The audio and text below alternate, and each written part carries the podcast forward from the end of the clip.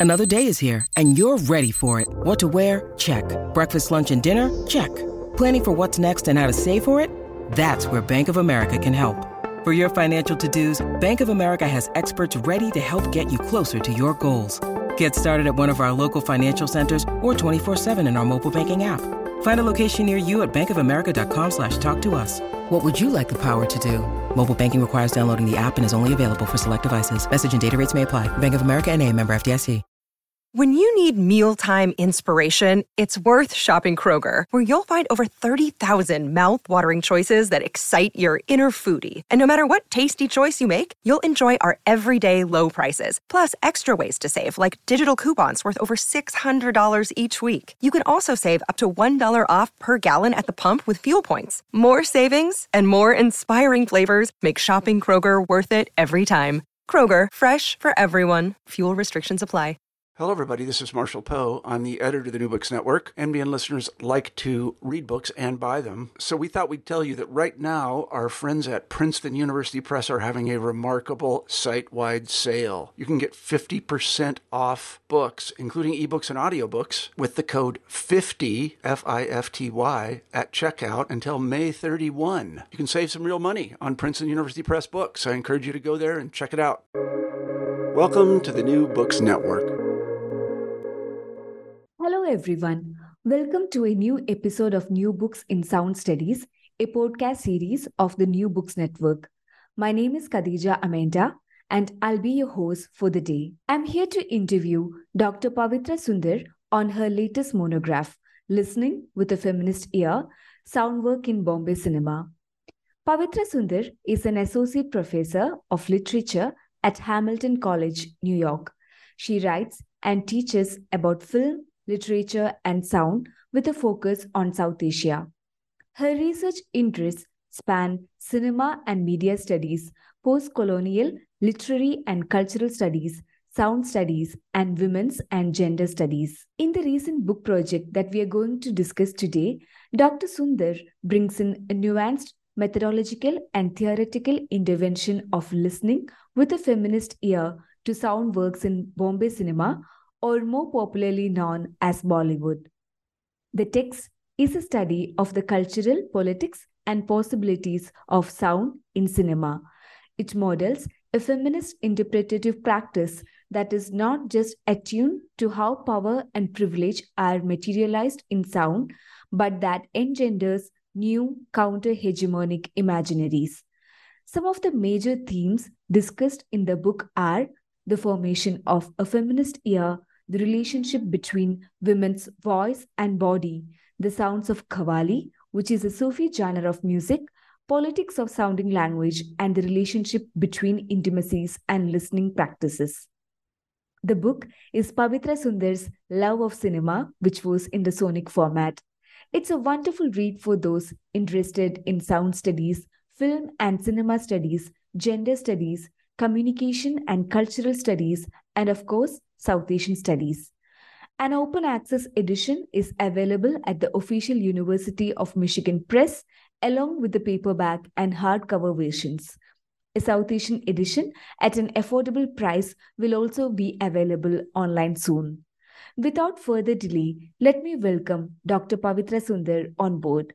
I'm excited to start my NBN journey with you and a text that offers a much needed sonic intervention in the South Asian context. Thank you, Professor Sundar, for joining me today.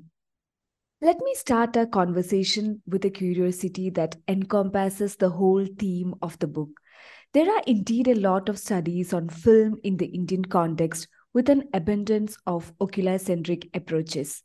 What made you listen to Bombay cinema instead of seeing Bombay cinema? Yeah. Um, first of all, thank you so much, Khadeeja, for um, inviting me to this. It is such an um, honor when someone engages so closely with the book. So thank you for that.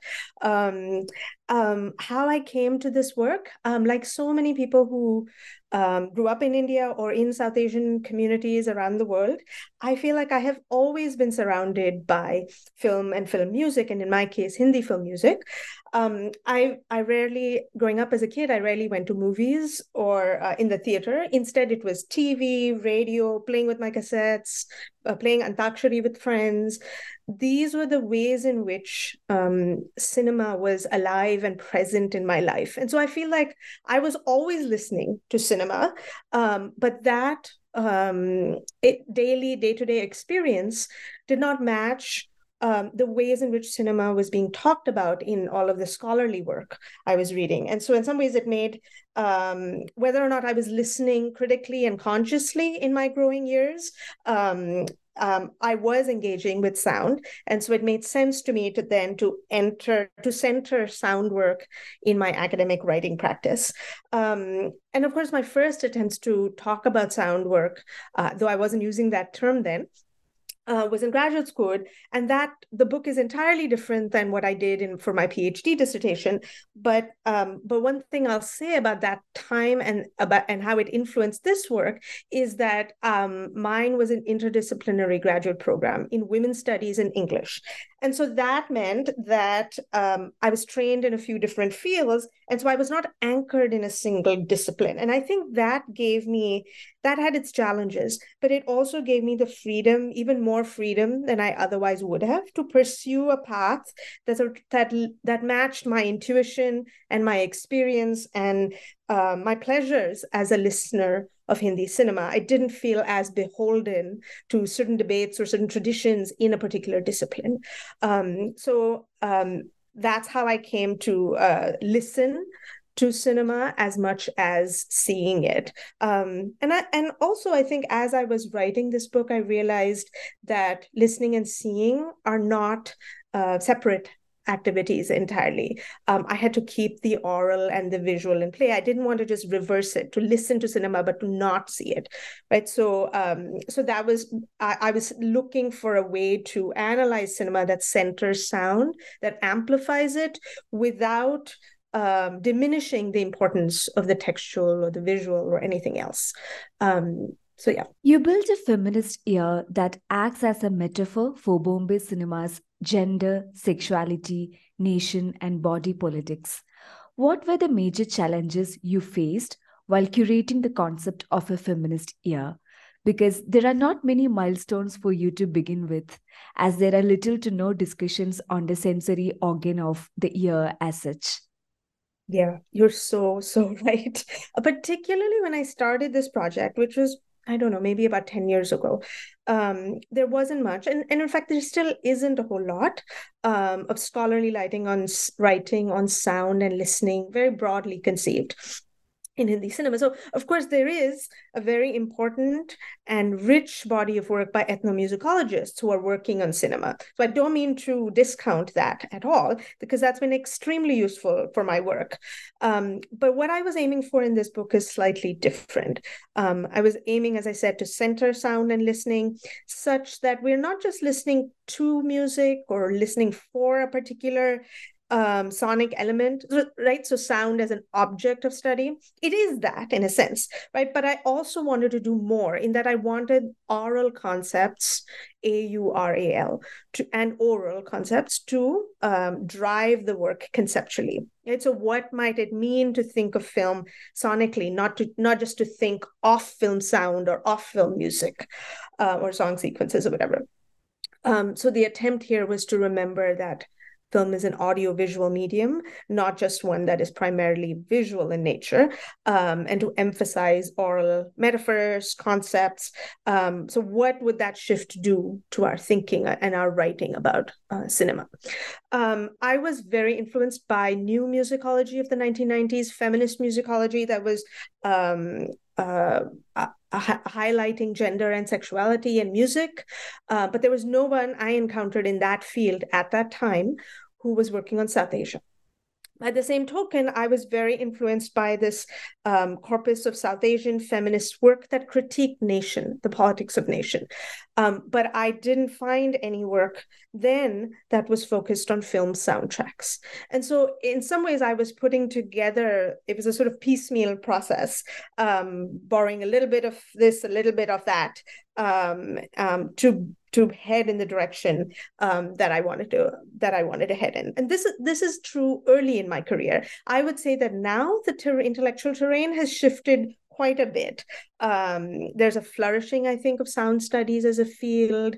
Um, there is also um, feminist media studies, performance studies, radio studies. All of this work is being done um, on South Asia. And of course, as I mentioned, that expansion of the musicological work, um, that now it feels like I'm actually thinking in the company of many, many interlocutors. Um, and that's so that's been a profound shift over the course of my, you know, when I began thinking about sound to um, the publication of this book. Listening is the core methodological and theoretical intervention in the monograph. Listening is capable enough to produce concepts, genealogies, and futures. How was it like to build listening as the core methodology of your study? How was it like? It was very anxiety inducing. it was um and it was it was anxiety inducing because I kept thinking, well, what uh, what was I listening to? What am I listening for? If I wasn't doing conventional musicological analysis, right? So there's no notations, no raga, tala analysis. There's no commentary on meter or um, a pitch. I mean, there's some, but not a whole lot. That really does not drive this project. Um, so if I'm not doing that, then what kind of analysis am I doing? And so part of the um, lesson of this book, in, of writing this book for me, was to learn how to trust my embodied knowledge as a listener, to um, explain the associations and interpretations that I was making um, that were grounded in a particular set of cultural formations. So it wasn't just a Pavitra sitting in a corner making up stuff about these sounds, but that but that my listening was um, I had been trained to listen to this work in particular ways that I realized, particularly in um, present, presenting at conferences in the U.S. to ma- mostly um, non-South Asian uh, or South Asianist audiences um, who didn't quite hear what I was hearing. Uh, and the same thing with teaching, right? My students, um, they have particular conceptions of India and Bollywood and so forth, but they don't hear the things I hear. And I realized oh, this is something that is a learned directed activity. And of course, this is an insight in sound studies as well.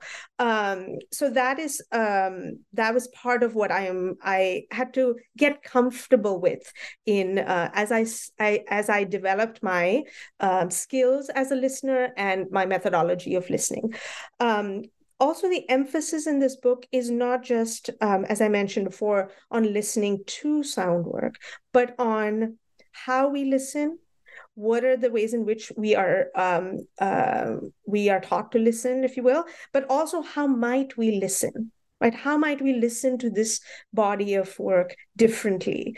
Um, so there's a dual um, impulse in listening uh, in the way i theorize listening. Um, it's and i call it the critical and the utopian impulse and this is this you see this in lots of feminist sound studies work even if they don't use that terminology um, and what i'm doing the critical as in sort of um, uh, analyzing the ways in which sound reifies certain notions about gender sexuality caste nation and so forth um, uh, and critiquing those, right? But also the utopian in that um, how might we push back against these ways in which we have been disciplined to listen, right? How uh, the ways in which, and um, Jonathan Sterne calls it audile technique, as you probably know. Um, so, how do we push back against these ways so that our listening is not over determined? Um, so, what I'm trying to do with listening with a feminist ear is tune in to questions of power, privilege, hierarchies, but also push back against them. And so, that phrase, listening with a feminist ear, is trying to do is condensing both of those critical and utopian impulses in uh, into a single phrase. Um, I'll stop there for that question. Even if there are recent efforts to at least show the names of sound engineer or Foley artist on screen, sound work still remains as a mystery to academic inquiries. How important it is to bring sound work as an object and method to study cinema. Yeah, yeah, it's so much. And I will say, even after writing this book, there is so much I don't know. I mean, even the term sound work, we're using it in this conversation casually as if it's a thing.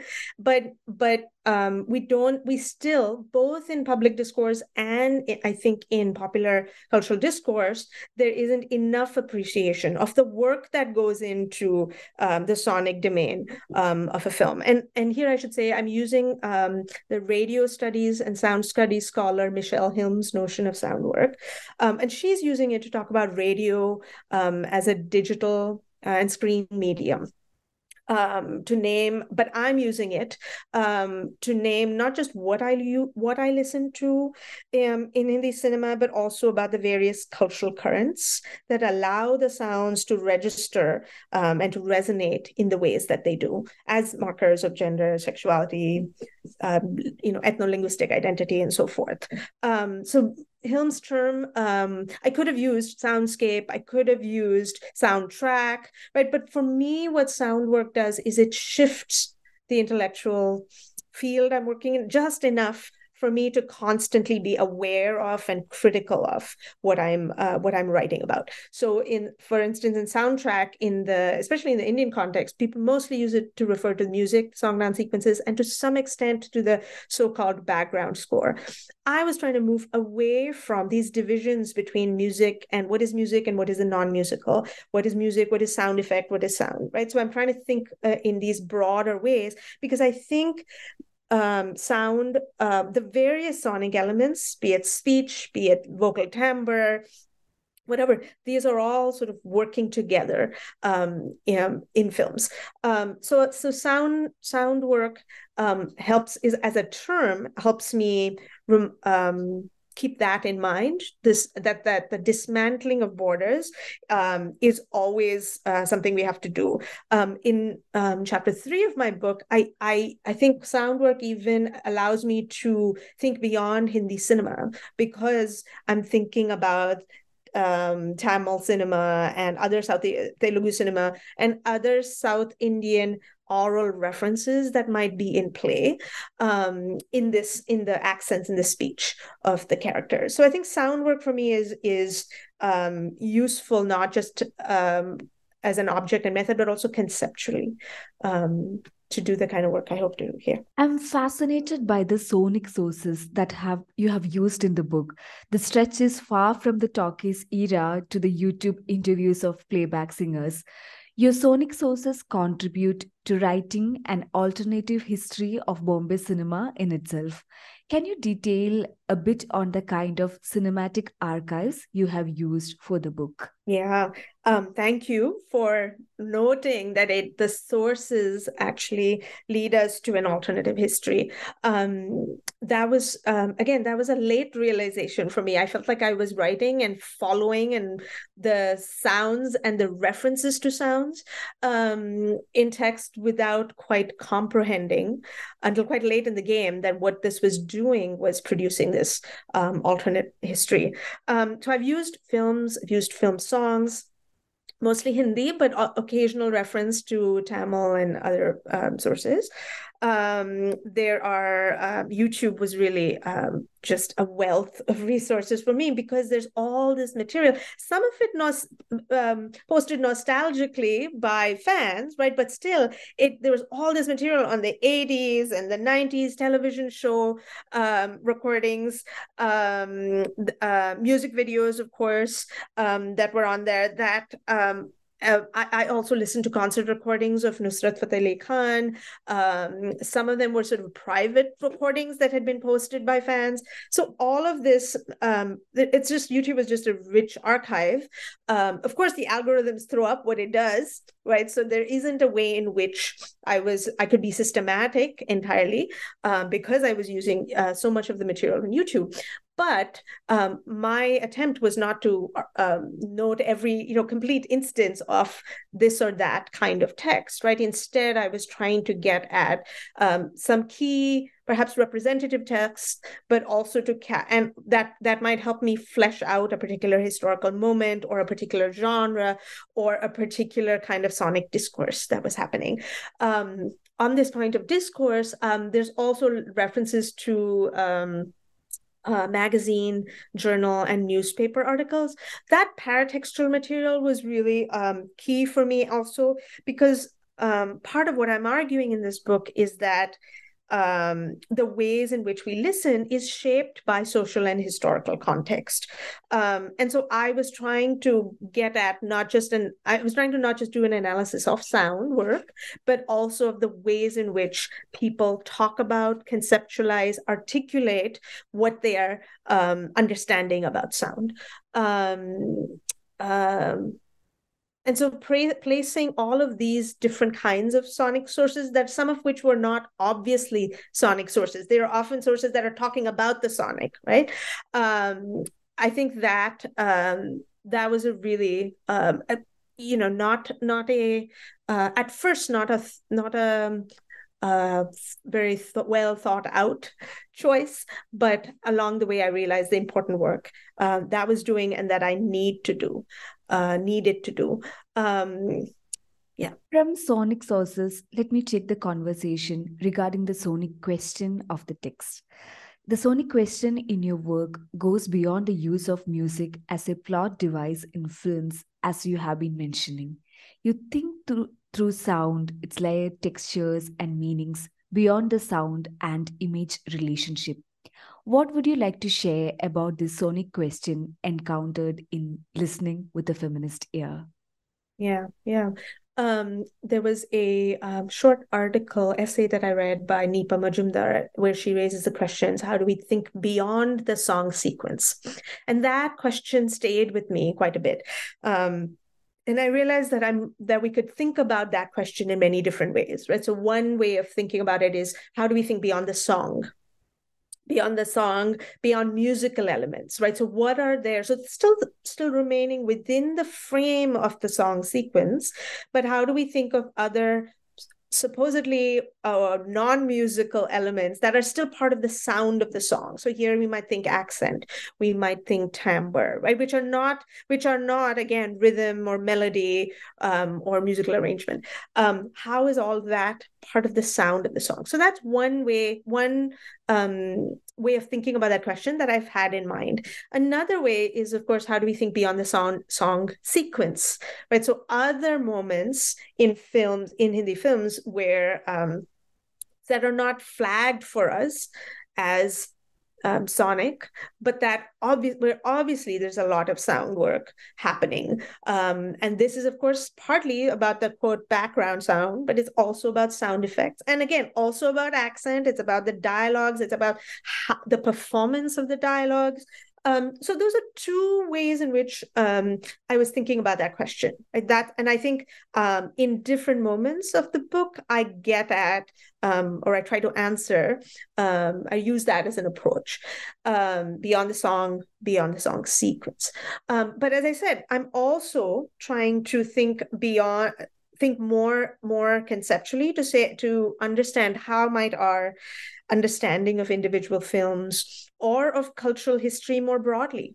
How might that shift if we center listening in our methodology and in our epistemological frameworks? So, how would it, how would Hindi cinema sound like to us if we kept in mind different um, sonic histories and contexts, so non-musical histories, perhaps non-filmic, maybe non-Hindi um, histories and contexts, um, and how might this um, this kind of critical listening inflect our understanding of Hindi cinema, yes, but also about Indian public culture at large. So I'm trying then to infuse this sonic sensibility into Indian cinema studies, South Asian cinema studies, but more than that, um, into cultural analysis more broadly.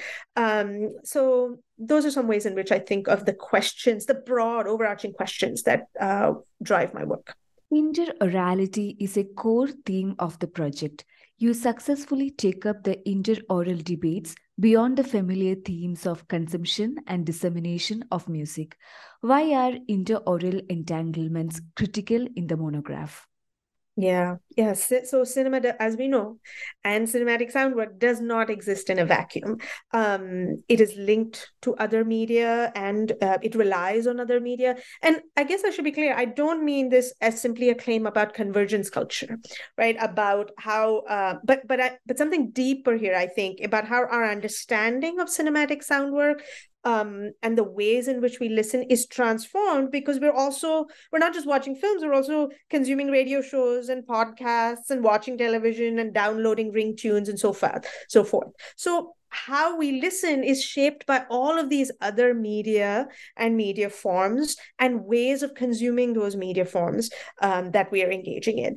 Um, so here I'm riffing on, of course, Carol Breckenridge and uh, Arjun Appadurai's term interocularity. Um, and and I'm I'm shifting that to to to call it interaurality to say that we need to think more broadly about sound cultures, and that term is um, uh, is used in a uh, there's an edited volume by Laura Brueck, uh, Jake Smith, and Neil Verma called Indian Sound Cultures, Indian Sound Citizenship. Um, and there and there you get these various examples of different sound cultures that people are studying. Um, and i think if we are to do justice to the ways in which we listen to cinema as fans um, as audience members um, then we have to may, may uh, as scholars we have to account from for the ways in which we we behave as listeners as fans.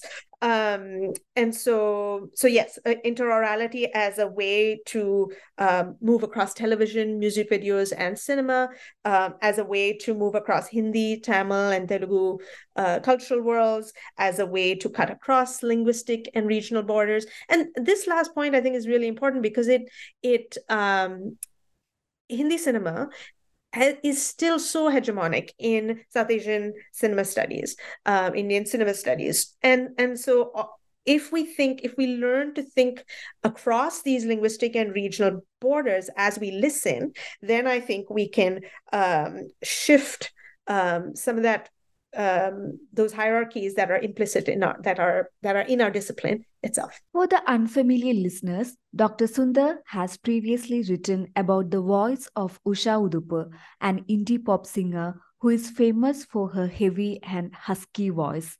Uthup's voice stands out to the Indian ears that are more attuned to the feminine voices of singing, such as that of Lata Mangeshkar's, who is also called the Nightingale of India. In the book project, Dr. Sundar adds to the debate of voice in playback singing through the recent demand for the versatility of women's voices. The versatility also ensures the need to sound different, along with the need to visualize the singer's bodies. What would have been the reason for such a shift in the audible sound of women's bodies? Yeah, yeah. In one word, post liberalization. Uh, so, one of the things I uh, demonstrate in this book, both in relation to playback singing and in relation to cinematic qawwalis, is that the 1990s were crucial. Um, and I mean, we say this all the time, right? It shifted consumer culture, it shifted the media landscape in profound ways.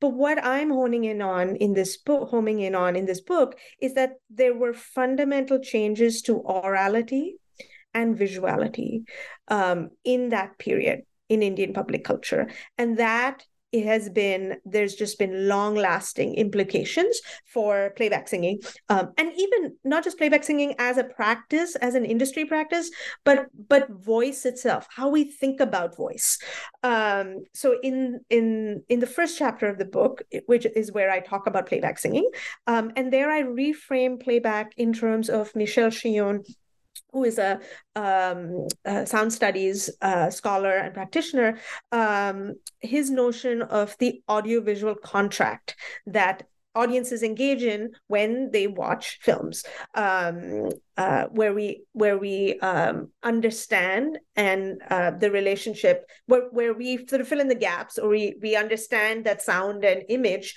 are linked um, we sort of go with that quote lie uh, we uh, we abide by that contract if we didn't, then the whole uh, artifice would fall apart. Um, but what I do is I reframe playback itself in terms of that in order to emphasize the relay between the visual and the aural um, that undergirds all cinematic representation, but especially the practice of playback singing.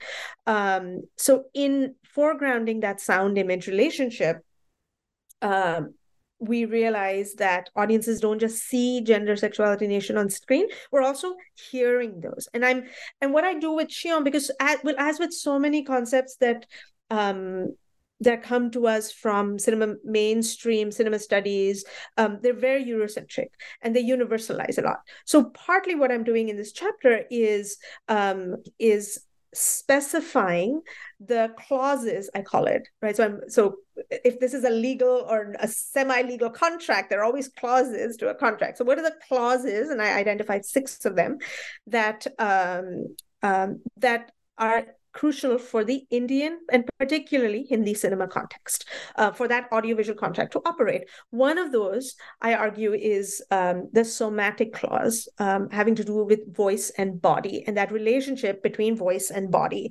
Um, and I argue that uh, there were these ideas about voice and body that lasted for a really long time, well into the 90s. The notion that voice is somehow represents true essence um, and and the body especially visual representations of the body but also the sound of the body is somehow immoral. It's associated with vice. Um, so those ideas that i'm calling together the somatic clause that somatic clause i'm arguing took a long while to dissipate. And 90s was when that was happening. And yet in the 90s it doesn't you, you hear Lata Mangeshkar-esque kind of high-pitched voices associated with the Hindi film heroine, even though the Hindi film heroine's look is full of jhatkas and matkas and is much more sexual in visual, um, in terms of the visuality and bodily movement than in previous years. So there's an aural lag in terms of these, uh, the shifting of this somatic clause. Um, but what's happening in the 90s that that causes this shift however gradual and uneven it is, is the um, post liberalization changes in the television and music industries.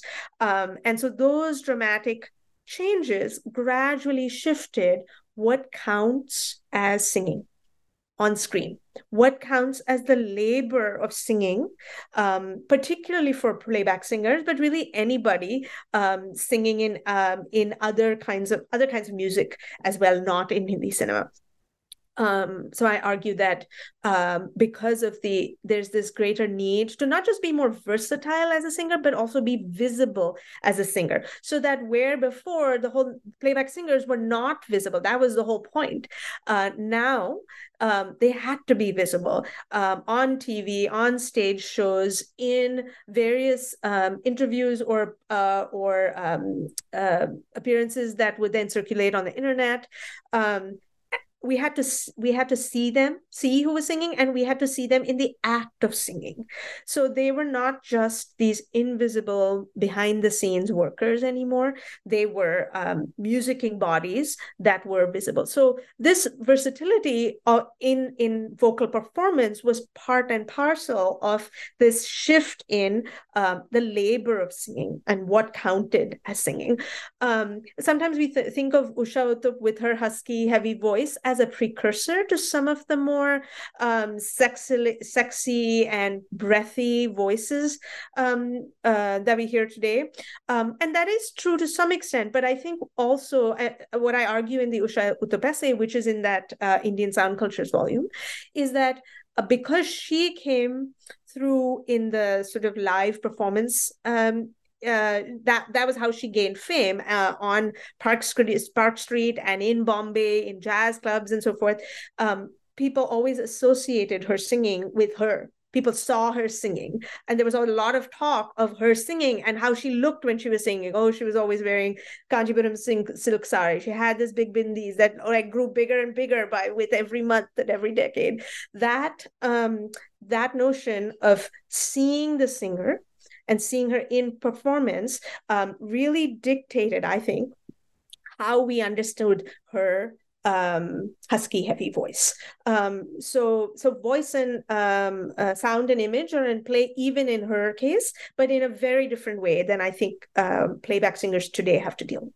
So that was a long answer to your question. A significant contribution of your work is exploring the possibilities of sounding a voice without reducing to its linguistic content. The case study of singer Ila Arun, famous for her ethnic voice, is an example. It takes up the sonic question beyond the representational discourse. Can you take talk a bit more about that? Yeah, of course. Um, and representation is it's interesting to think about what we mean by representation here because um, sound um, it, it doesn't matter what Ila Arun was singing, what kind of song or what the specific lyrics were of the song. She was uh, the very sound of the, her voice was so recognizable as quote the ethnic voice in the 90s when she first um, came to the fore um, so it didn't matter if she was singing vote for Ghagra or bichhua or whatever song as soon as people heard that voice they made certain assumptions about the her as a singer to some extent but also the kind of um, uh, person or persona she was projecting.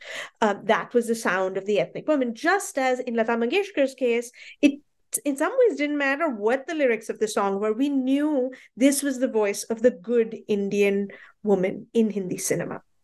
And so that um, it so, so we so they are representing certain kind of figures um, each of these women. And say, same with Usha Uthup right? Um, um, there are certain assumptions that are called up by um, the sound of people's voices that are independent of the uh, specific lyrics they were singing. Um, it's not that the lyrics don't matter of songs right? But this but there is something that is other than that um, in the timbre uh, in the vocal style as well um, that was um, that was part of how we were understanding what they represented what values they represented whether this was a good or a bad girl what kind of voice. Um, and so i think there is so much more to be written about um, um, and analyzed about this the, the ways in which particular sounds of voices and what does that even mean? What does it mean to say a sound of a voice invokes x y and z right? Are we talking timbre? Are we using for instance uh, barthes notion of the grain of voice um, to understand uh, what what a sound is? Um, so i think there's a, so much more to be written. I've written mostly about uh, women singers uh, but i think there's um, work to be done as well on male playback singing. I hope to take up that at some point point, but I hope other people will also write um, about that. And in other work, um, I uh, in this edited volume called Thinking with an Accent that I co-edited with um, Pooja Rangan, Akshya Saxena, Ragini Tharoor It also came out this year. That's a place where we think about the sound of voice in a different way because there we're talking, thinking about accent and and trying to re-theorize um, how the sound of voice that uh, that one understands as accent invokes place, gender identity, and so forth. So that's a different way in which I'm uh, um, I and other scholars have been getting at the sound of voice beyond the representational meaning, beyond the linguistic. The cinematic representation of Qawwali, a Sufic genre of music, constitutes the second chapter of the book. You discuss various kinds of Qawwali, such as the sacred version played in shrines, Sufi pop, item number Qawwali and indie pop Qawwali. The construction of a new listening public due to the de Islamization of Qawwali is linked with the Hindutva right wing politics as well. What would you like to share about this to our listeners? Yeah, thank you. The um so there my I, I, I, want to mention two other scholars whose work I'm in conversation with in making that argument. So the one is Peter Manuel's argument about the Sufi performing arts vogue, um, and where he talks about um, um, but also Sufi music in general as being part of a sort of liberal response to the growing Hindutva, uh, Hindutvaization of public culture and politics. Um, and so this assertion, this embrace of Sufi musics as a um, as a pushback, as an embrace of um, diversity or multiplicity, um, Islamic uh, musics. So that's one one thing that is happening, uh, and that has been happening again since 1990s, late 1990s and 2000s. Um, but I think what uh, what has helped me understand these the later manifestations of that Sufi performing arts work is the work of Matt Rahaim, who's an ethnomusicologist who um, I think has just published a book called Ways of Listening, and he talks about this de-Islamicization of um, Sufi Sufi pop in particular, um, and and and when I read that work, it suddenly made sense to me. Why Modi was showing up at the World Sufi Forum. What was he doing there? Because his politics seemed so at odds with what I generally understand Sufism to represent. Um, and so I was so so I think this this embrace of um, of uh, Qawwalis by the right the Hindu right wing is um, I, I, find it really pernicious. But I think it's only possible because what has happened over time is that in Sufi pop, um, there is a, um, a move to a sort of more quote unquote um, sort of universal kind of representation and a de Islamicization of markers of perform uh, performance markers like the clothes people wear they're still like sort of flowy and but they're kind of more generic. They're not those much more uh, direct islamic markers that you might see in other contexts. Um, so that sufi then um, seems to be um, one de-islamicized but also if it's seen as, as um, somehow related to islamic or islamicate culture it's seen as oh this is the good muslim rather than the bad muslim right? And so this um, i think this um, under reading Rahaim's work really helped me um, understand how there's this how it it is at once a liberal response to the ascendancy of the Hindu right and also being co-opted by the Hindu right because of the ways in which the that uh, particularly pop manifestations of that genre um, have uh, sort of evolved. And in all of this also is uh, Coke Studio, which of course prioritized Sufism, but in a different way and toward different ends, right? Because Coke Studio, Coke Studio Pakistan, of course, um, is is trying to articulate Sufism toward um, a notion of Pakistani culture as uh, cohesive and diverse and so forth. Um, but the popularity of Coke Studio Pakistan in India means that um, that the right also has to sort of contend with that, um, what that means, and the kinds of um, rewritings of what the Qawwali is that happen um, because of this other circulation of um, Sufism, um, Suf- Sufi musical culture, particularly on Co- Coke Studio, but other places as well. Um, the rise of singers like Abida Parveen, for instance. Um, so there's this there is um, i think there's greater complexity there um, than i initially realized but um, by the end it was the de-islamicization that helped me understand uh, why the right was meddling in this. The banning of hindi film songs and sanskritization of all india radio is a familiar theme. People turn to radio ceylon to turn into their favorite hindi songs you extraordinarily bring in a new take to this debate through the idea of love and longing. The construction of a national soundscape of India is anchored in the idea of love.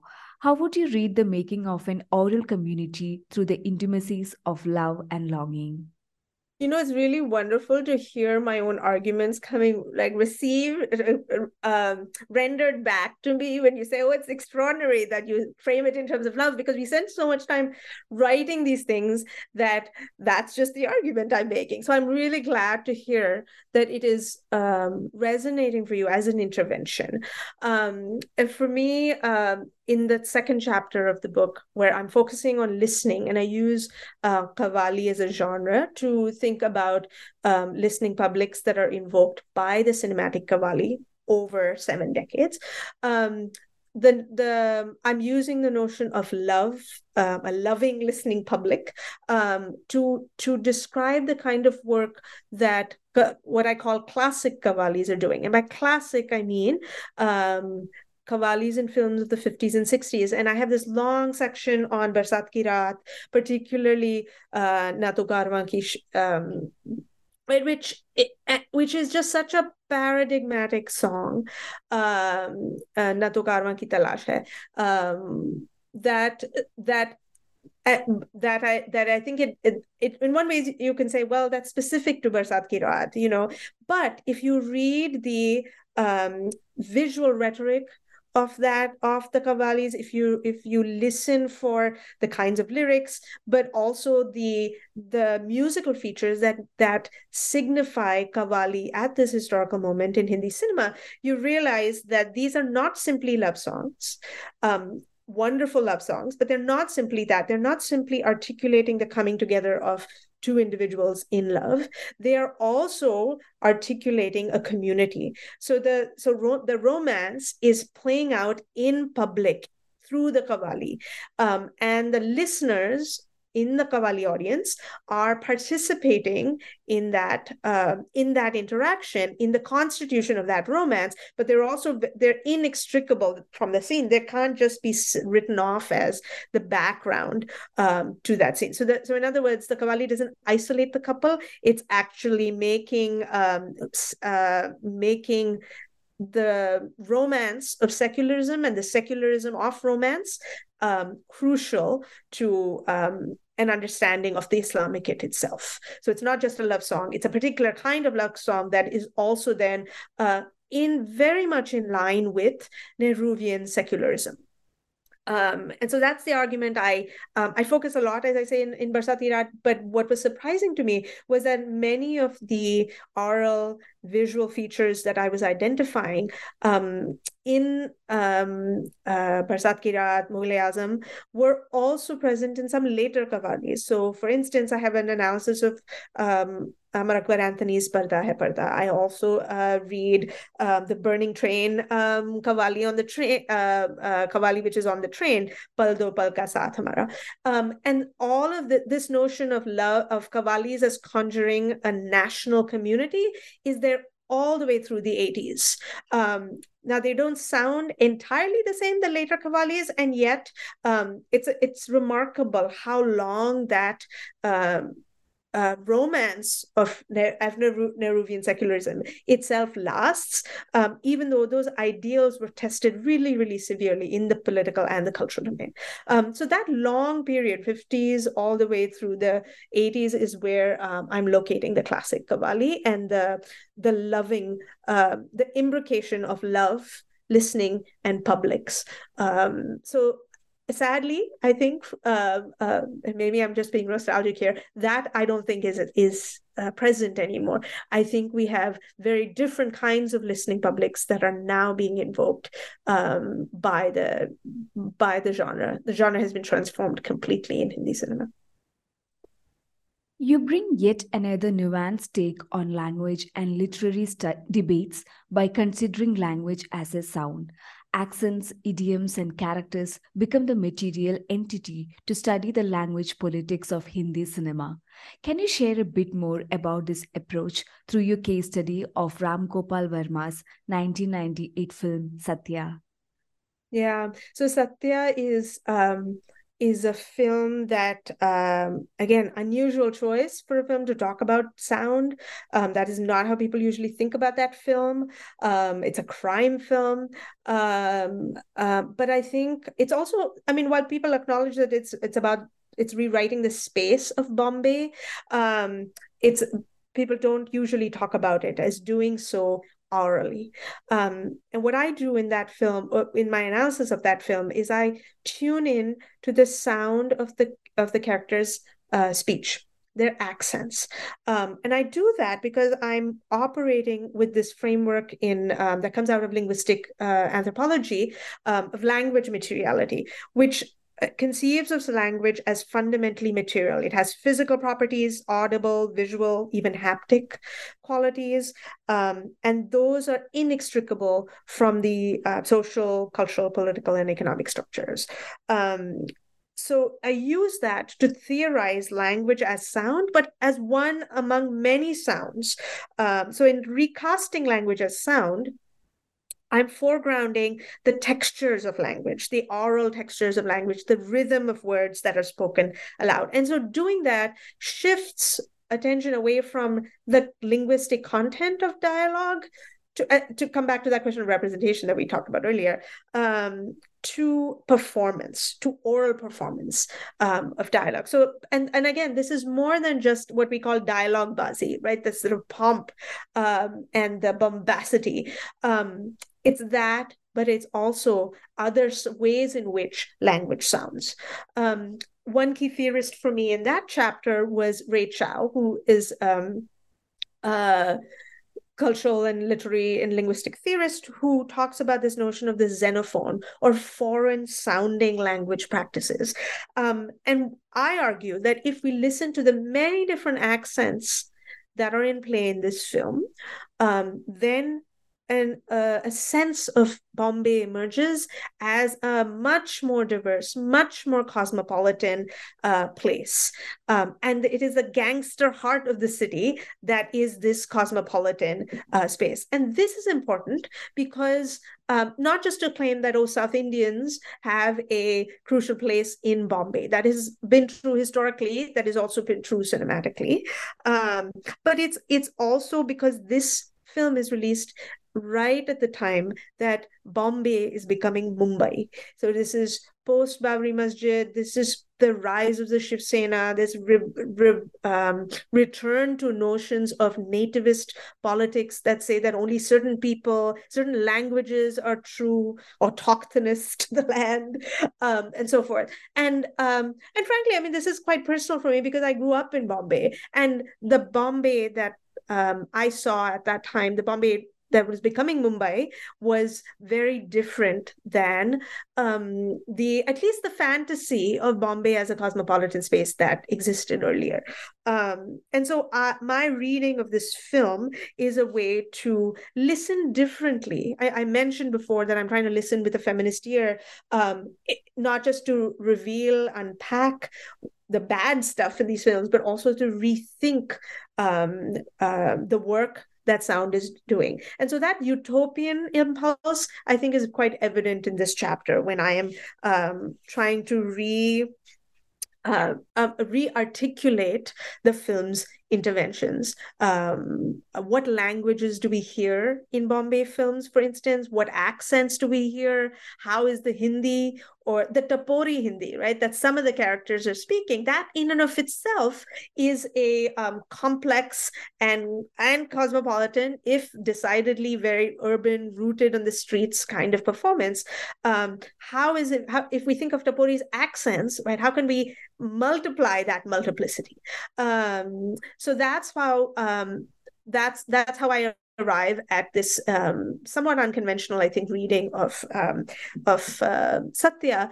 I'm also trying to close the distance between sound and speech.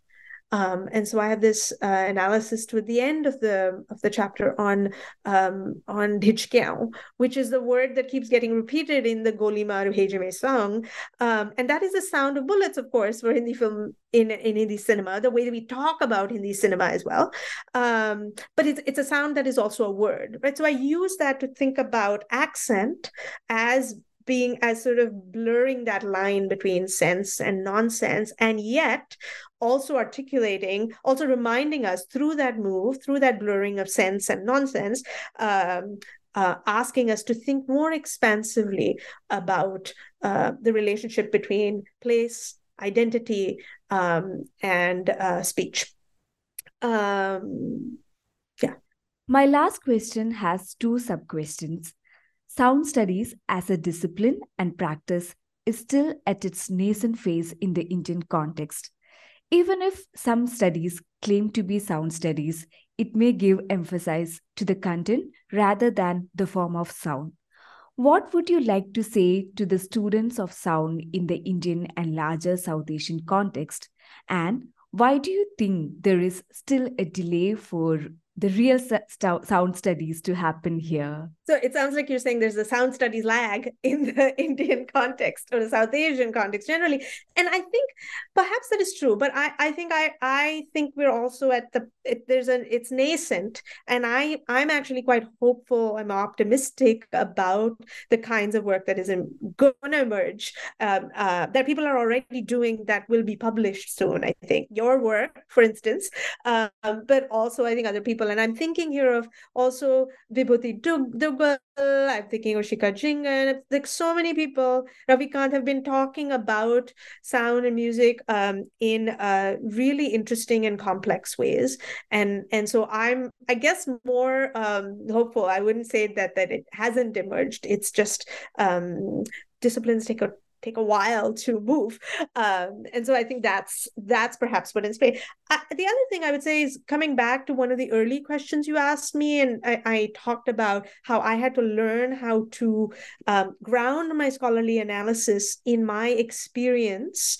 Um, i don't mean that we also have to do autoethnographies. I just mean that we when we listen in everyday life we are taking everything in together. We we experience a place for instance through its sounds, through its languages, through we have a sense of place through space. I think we have to lean into all of those insights that we have as regular people going around the, our business in the world outside of our scholarly concepts we have to bring that embodied knowledge into our scholarly work in order to really um, undo some of the uh, boundaries between sound and non-sound um, that we have um, erected in scholarly work.